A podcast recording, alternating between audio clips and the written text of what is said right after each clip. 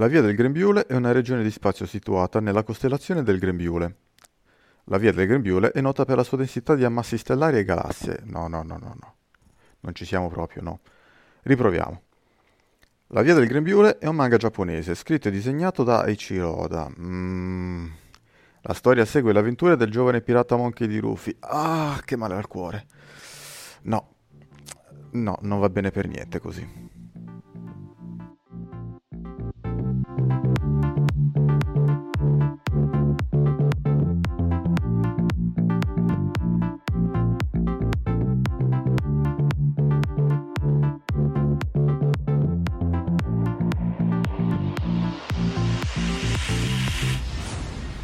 Bentornati in questo podcast senza senso, dove abbiamo appena sentito la prima e spero l'ultima citazione a ChatGPT di cui tanto si parla ultimamente, perché dopo avermi descritto il titolo di un manga con prima una galassia, sbagliando completamente perché non credo che esista nello spazio la Via del Grembiule, che è effettivamente un manga, ma dopo averlo corretto lui dice sì, hai ragione, è un manga, però mi descrive One Piece. E allora direi che abbiamo già archiviato l'argomento, ma bentornati in questo podcast senza senso. Ah, che bella questa cosa, il nonsense come il mio genere di comicità preferito, quello dove, come da definizione, non c'è un senso, cioè quello che noi vediamo non è intelligentemente scritto per avere un significato, un messaggio o per fare leva su qualche dinamica della vita reale specifica o tutto il resto della comicità. No, buttare lì parole a caso, immagini a caso e riderne.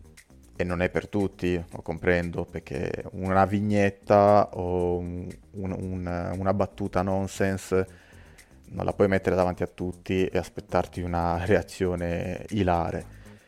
Ma per le persone disturbate come me non c'è niente di più spassoso. E lì penso ai casi come alcuni video su YouTube, gli Asdf Movie, Asdf come... Se guardiamo su una tastiera la riga centrale, da sinistra a destra abbiamo i tasti Asdf. Un altro modo per definire il nonsense, no? Cioè il titolo stesso del video sono delle lettere scritte in sequenza sulla tastiera, senza un senso.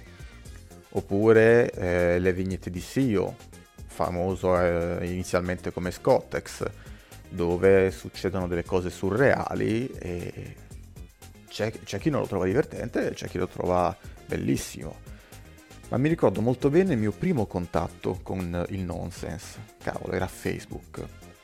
Era Facebook che dopo l'entusiasmo iniziale di stringere nuove amicizie, chiacchierare con le persone, non più solo tramite MSN, mamma mia, me lo sono ricordato adesso e ripensarci, cavolo, che pezzo di storia dell'internet.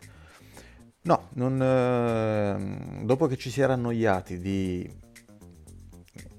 vederci anche fuori dalla vita reale, su Facebook si sono diffuse quelle cose che ancora sono forse una delle componenti più attive di quella piattaforma, e sottolineo il termine piattaforma, che erano le pagine.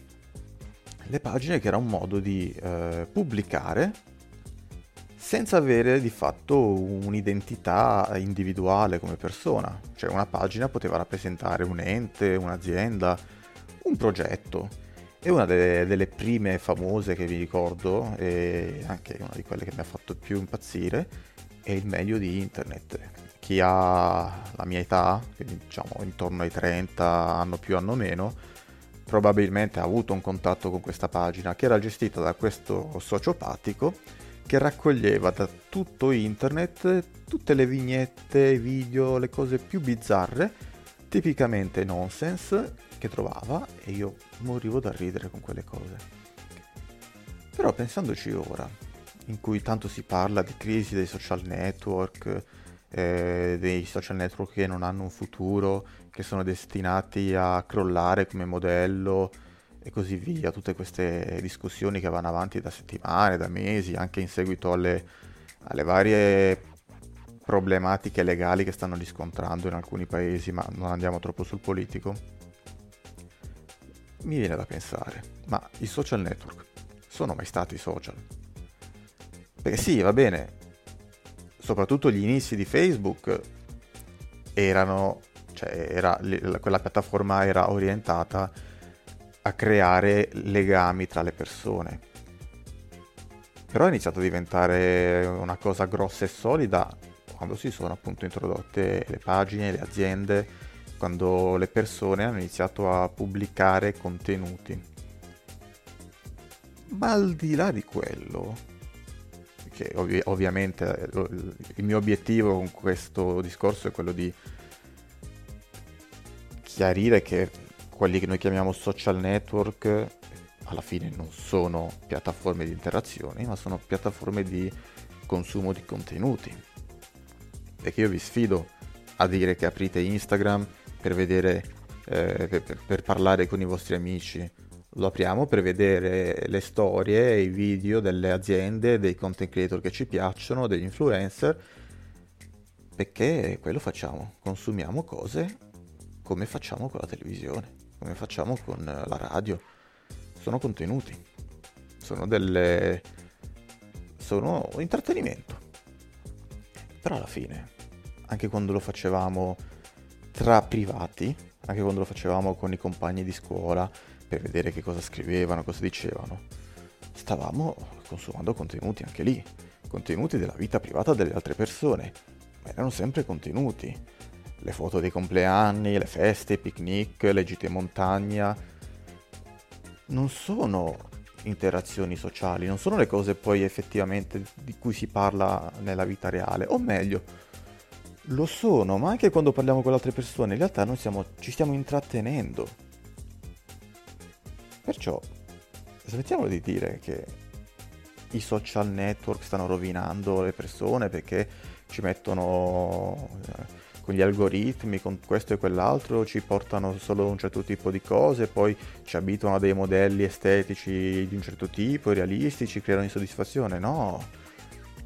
Tu sei insoddisfatto anche quando vedi il tuo vicino di casa che ha la macchina più bella, quindi è proprio una questione umana. I social network, e non mi piace usare questa espressione, sono solo una versione di internet di quello che è la realtà, è solo la trasposizione in digitale e su ampia scala di quello che viviamo nel quartiere, nel luogo di lavoro, nella scuola, comunque nei vari circoli che frequentiamo.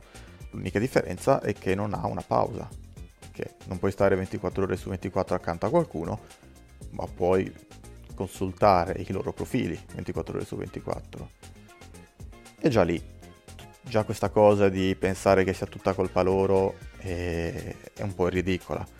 Il problema è quando si inizia a definire social network anche qualcosa che per definizione non lo è, e lì penso che abbiamo raggiunto veramente il limite, perché quando una piattaforma come YouTube, come TikTok, che sono oggettivamente, palesemente, dichiaratamente dei posti dove tu fai intrattenimento, formazione, perché poi c'è anche tante cose educative, però anche in televisione ci sono i documentari, quindi torniamo lì, si tratta sempre di consumo di contenuti e di intrattenimento, che sia intrattenimento dal punto di vista comico, che sia intrattenimento dal punto di vista ispirazionale o culturale.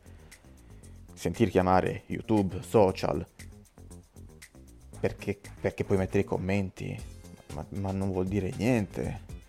Su TikTok, cioè social non si può proprio dire, tu apri TikTok e ti trovi una raffica di video a caso, dov'è la socialità lì? Quindi basta dire i social network non hanno futuro, i social network non sono mai esistiti, su. Solo uno che sto scoprendo per la prima volta adesso, nelle ultime settimane, ma è sempre stato un colosso di internet, è Reddit. Cavolo, Reddit è un posto bizzarro, ma a suo modo bellissimo, perché è difficile lì farsi, cioè crearsi una reputazione da influencer, o almeno forse il modo in cui lo uso io ancora non è completo, però in questo posto che è un po' un ibrido tra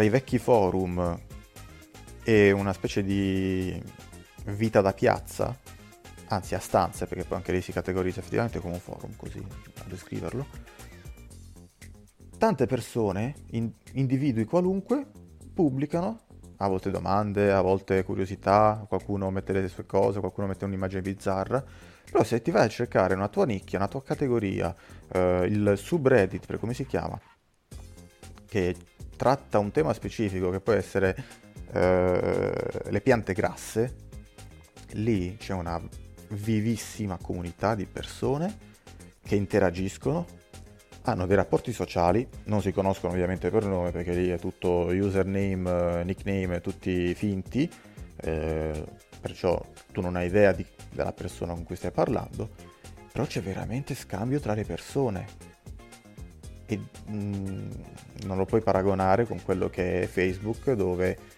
è un attimo che inizi a mettere un'immagine, metti un video e diventi un content creator, ciao, e lì ti crei un seguito. Su Reddit questa cosa non la vedo possibile, però forse quella è la cosa più simile alla definizione di social network che noi abbiamo nella testa.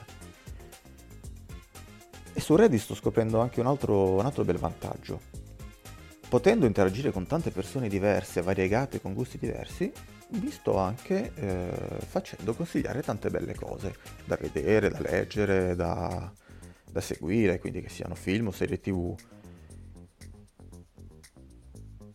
E non è un male, perché abituati poi magari anche ai podcast, ai canali di YouTube che trattano il cinema o che trattano i videogiochi, no? C'è sempre quell'aggiunta di commento, c'è sempre quell'aggiunta di recensione, anche un po' la presunzione di dare un voto, un commento, come se il fatto di avere una faccia su un video ti rendesse un'autorità in materia. Qui la gente spara dei nomi e sto scoprendo tante belle cose da vedere, da seguire, anche se poi quando non so che cosa guardare, finisco sempre con riprendere cose che ho già visto benissimo, rivisto tante volte, tanti rewatch, questa cosa è una cosa che vorrei approfondire, magari l'argomento per un altro episodio. Anzi, fatemi sapere, voi che fate? Voi in un momento, avete la sera, avete tempo libero, non avete finito l'ultima serie che avete seguito, cosa fate? Curiosate su qualcosa di nuovo, quindi vi preparate a un altro investimento emotivo e della vostra attenzione, o ripescate qualcosa che conoscete già molto bene e con cui siete in confidenza? Sono molto curioso, perché ci potrebbero essere dei particolari e delle interessantissimi sviluppi su questo. Però per oggi direi che va bene così, ci risentiamo presto. E non chiamateli social.